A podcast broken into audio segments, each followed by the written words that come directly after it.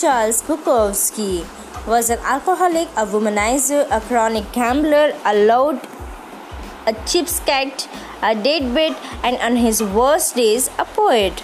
He's probably the last person on earth you would ever look to for life advice or expect to see in any sort of self help desk. Which is why he's the perfect place to start.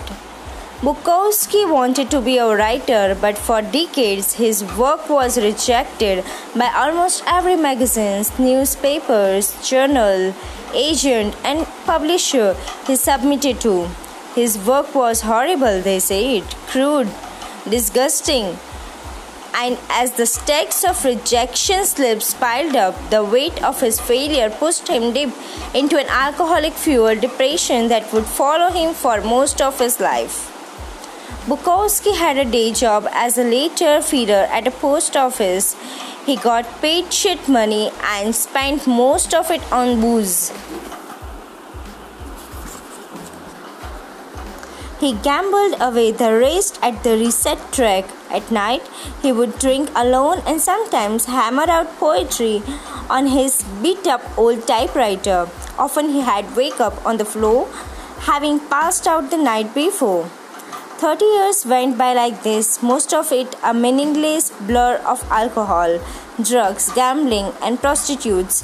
Then, when Bukowski was 50, after a lifetime of failure and self loathing, an editor at a small independent publishing house took a strange interest in him. The editor couldn't offer Bukowski much money or much promise of sales, but he had a weird affection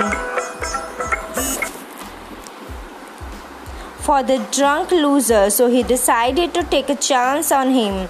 It was the first real shoot Bukowski had ever gotten, and he realized probably the only one he would ever get.